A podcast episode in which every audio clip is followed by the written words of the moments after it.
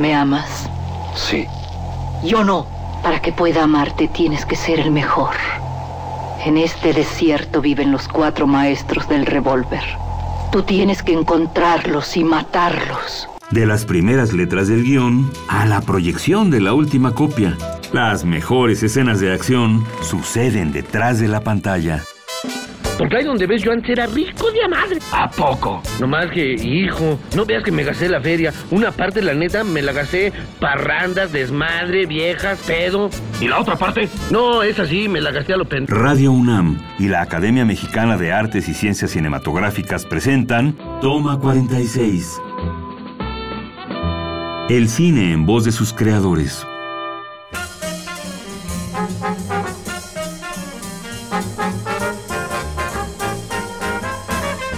Juan Carlos Colombo, oficio, actor. Estudió en el Centro Universitario de Teatro de la UNAM. Durante su carrera ha trabajado en cine, teatro y televisión. Ha participado en más de 30 películas, entre las que destacan Damiana, La mujer de Benjamín, La ley de Herodes, Cinco días sin hora, Desiertos mares, por mencionar algunas. Su destacada trayectoria ha sido reconocida con el Premio Ariel. En Toma 46 tenemos el gusto de presentarles a Juan Carlos Colombo. Bienvenido, ¿cómo estás Juan Carlos? Muy bien, muchas gracias. Un gusto tenerte este espacio para platicar acerca de cómo te formas, tu trayectoria y tu experiencia como actor. ¿Cómo te inicias en el oficio de la actuación?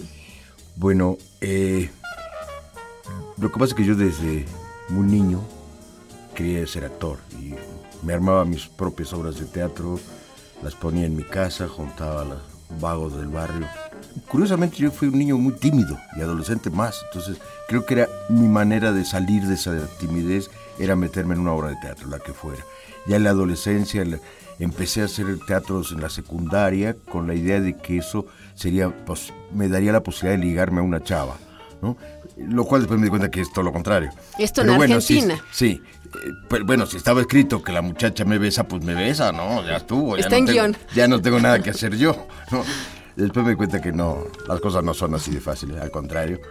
Y eh, fui armando, estudié otra carrera, porque en provincia, como en todos lados, pues, querer ser actor es como querer ser astronauta, es decir, es muy padre, pero eso no existe.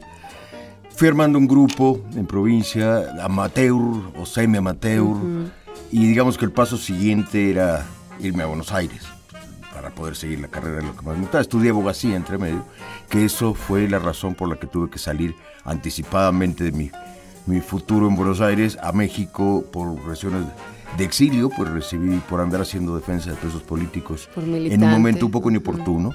Este, tuve que salir corriendo, pues tuve varias amenazas y vine a parar a México con una beca, salí legalmente, de intercambio que no funcionó, luego se aclaró. La cosa es que fui a parar a la universidad de entrada, eso, eso saben es suerte, porque en la embajada había una chava de agrada cultural que había sido actriz, entonces conocí un poco el ambiente teatral y fui a parar a la universidad y ahí entré. Pero tú, le- tú llegaste y le dijiste, soy abogado, pero quiero irme a la actuación. No, yo venía con una beca de actuación. Ah. Es decir, yo tenía mi grupo de teatro, te digo, en San Juan. Entonces ahí la, la Dirección de Cultura ah, me ofreció una beca que había de intercambio con Bien. México. Yo dije, bueno, ¿era Bélgica o México? Digo, México toda la vida.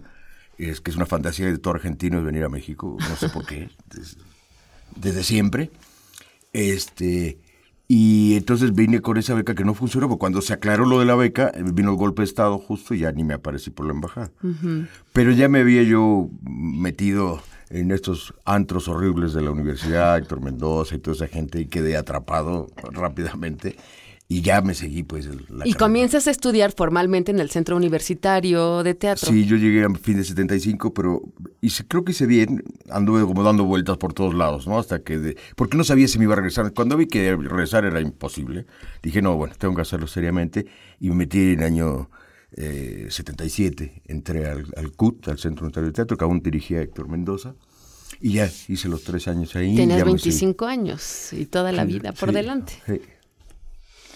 ¿Y después qué sucede? ¿Terminas en el CUT formalmente Termino como en el actor? CUT Y, y empiezo a hacer como carrera básicamente en teatro universitario, ¿no? Estreno ahí con Héctor Mendoza la historia de la aviación, luego sigo con otras obras universitarias, muchas. Eh, luego también hice en Bellas Artes, la compañía El Centro de Experimentación Teatral, que dirigió Luis, Luis de Tavira, que era un, por primera vez un elenco estable. este, que también trabajamos obras espléndidas con Julio Castillo, Luis, otro director, George Laudán, o sea, un proyecto interesantísimo, siempre estuve muy vinculado. Luego empecé a salirme un poco del guacal universitario y culterano hacia los ambientes un poco más comerciales, nunca demasiado. Siempre la primera obra fue Orquesta Señoritas, que era una obra de producción comercial, pero era de Anuil, actores como Sergio Kleiner, que era- son proyectos interesantes, ¿no? Eh, también, como ahora estoy haciendo La Dama de Negro, era, para mí creo que siempre fue muy importante que un actor debe saber poder moverse en todos los ámbitos. Y si la academia no me da los elementos para tra- poder trabajar en un ámbito comercial, es que no sirve la academia. Entonces, es al revés lo que es complicado. El que no se ha formado, poder hacer un trabajo de más de filigrana es difícil. Lo mismo que el cine. El cine, digamos, a mí también es otro proceso interesante porque cuando yo estaba en el CUT, hacía poquito que se había creado el Centro de Capacitación Cinematográfica, el CCC. Entonces los estudiantes venían a buscarnos para que tener eh, carne actoral barata, no gratis, y para nosotros, pues era un experimento padre. Yo no tenía idea de lo que era la actuación en cine, ¿no? Entonces fue como una carrera paralela, empezar a hacer teatro y empezar a hacer cine. Una trinchera de cine distinta. Sí, y que esto, y que ha sido la escuela de muchos actores Así de. México. Es una de las cosas que yo le agradezco al CCC y que se debería agradecerle, que ha sido la escuela de muchísimos actores de cine. Sí. Porque ahí hicimos nuestros pinismos sin el riesgo de que eso se va a exhibir en las salas o se exhibe en algún corto. Pero además, esto carta de presentación, o sea, los cortos de cine de las escuelas no los ve nadie, pero lo ve la gente de cine, que es la gente que te llama Que está buscando talento. Sí, porque la gente de cine siempre busca a alguien que ya conozca cómo se ve en pantalla, y cómo funciona en pantalla. Antes les da mucho miedo. Con razón, yo creo, porque el cine tiene ciertas reglas muy extrañas. Pero eso te da, te da a conocer en el medio. ¿no? Incluso ya cuando empecé a hacer cine más formalmente, todos tenían la impresión yo que había hecho mucho cine. No, no he hecho tanto cine. Me has visto en muchos Muchos cortos porque tú eres maestro de ahí. O los alumnos van y le presentan al, al director conocido ¿no? para que les dé su opinión sobre su ejercicio de cine. Entonces, yo creo que fue, y sigue siendo, cada tanto me he hecho algún cortito por ahí, que prometo que sea el último. Es muy sabroso. Tengo, tengo casi recorguinos de óperas primas. Estás escuchando Toma 46.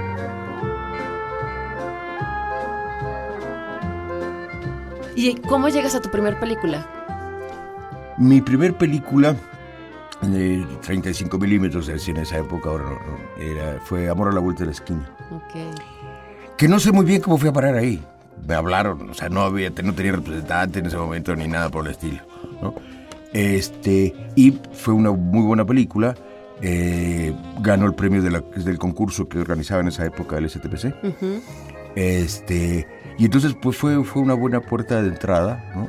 Y luego, pues como te digo, yo, em, el cine ha sido muy, muy generoso conmigo, ¿no? O sea, yo le agradezco mucho al cine mexicano todo lo que me ha dado, más que por reconocimiento profesional, lo que me ha hecho vivir. Yo creo que el cine es una experiencia de vida única.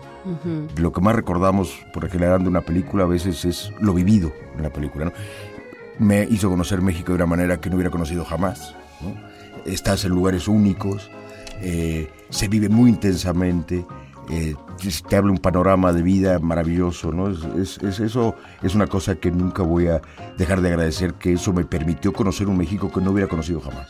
Y de esta primera película, eh, El amor a la vuelta de la esquina, bueno, después de 20 años, un poco más, ya tienes más de 40 largometrajes en los que has participado. Sí, Tuviste cuatro nominaciones al premio Ariel así es. y obtuviste el Ariel eh, por la película La Ley de Herodes, actor de cuadro. Así es. Cuéntanos un poco sobre La Ley de Herodes. Lady Ores también eh, me llamó el perrito, así directo, sin intermediario. Luis Estrada, Sí, para perdón. quienes- para- No lo conocen. Luis Estrada, el director de La Ley de Herodes. Eh, me llamó directamente, me mandó el guion, me encantó. ¿no? Entonces fue un trabajo muy gozoso. Además con Pedro Armendáriz, con quien mantenía una muy buena relación. Claro, era, era difícil llevar mala relación con Pedro. Si algo sabía hacer Pedro, era amigos. ¿no? Entonces, trabajar con él era una fiesta. Él en sí era una gente que transmitía alegría a, la- a las filmaciones más duras y solemnes. Él les daba buen sazón, ¿no? Entonces fue un trabajo muy agradable, muy rico muy- y con una repercusión muy fuerte de la película por el momento, porque no había muy pocas películas que plantearan con nombre y apellido las cosas que pasan en México y creo que en toda Latinoamérica. Un tema Es- político. Sí, es una radiografía del poder en nuestros países clarísimo, ¿no? Que sigue teniendo una actualidad desgraciadamente enorme.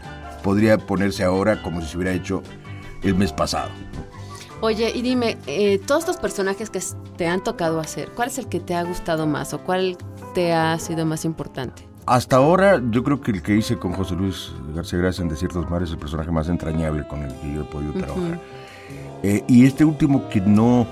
no en Desiertos Mares eras un padre. era mm, en la historia un padre que él recuerda el personaje a su padre y a su madre, ¿no?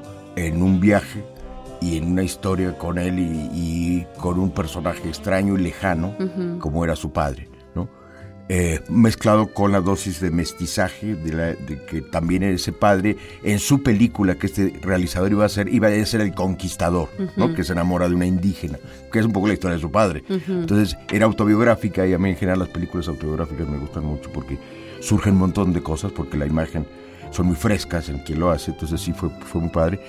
Y una última que todavía no ha, no ha salido a, a- A pantalla comercial. a pantalla comercial parece que está a punto ya de arreglarse, que es decir, eh, Los Bañistas, de Los bañistas.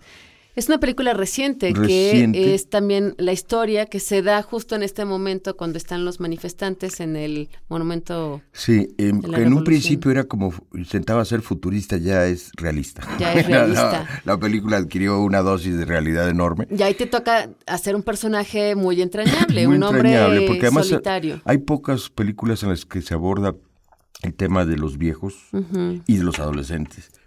Ambos vivían en una especie de autismo personal, en cada quien en un mundo totalmente distinto, ajeno y contradictorio con el del otro. Y sin embargo, esta circunstancia exterior de extrema eh, desgracia, pues, porque to- todo está mal, ya se queda sin departamentos, se queda sin trabajo, los va acercando y desarrollan algo que no sabían que podían, que era afecto, ¿no? Como decía Max, es una historia de amor sin líbido, ¿no?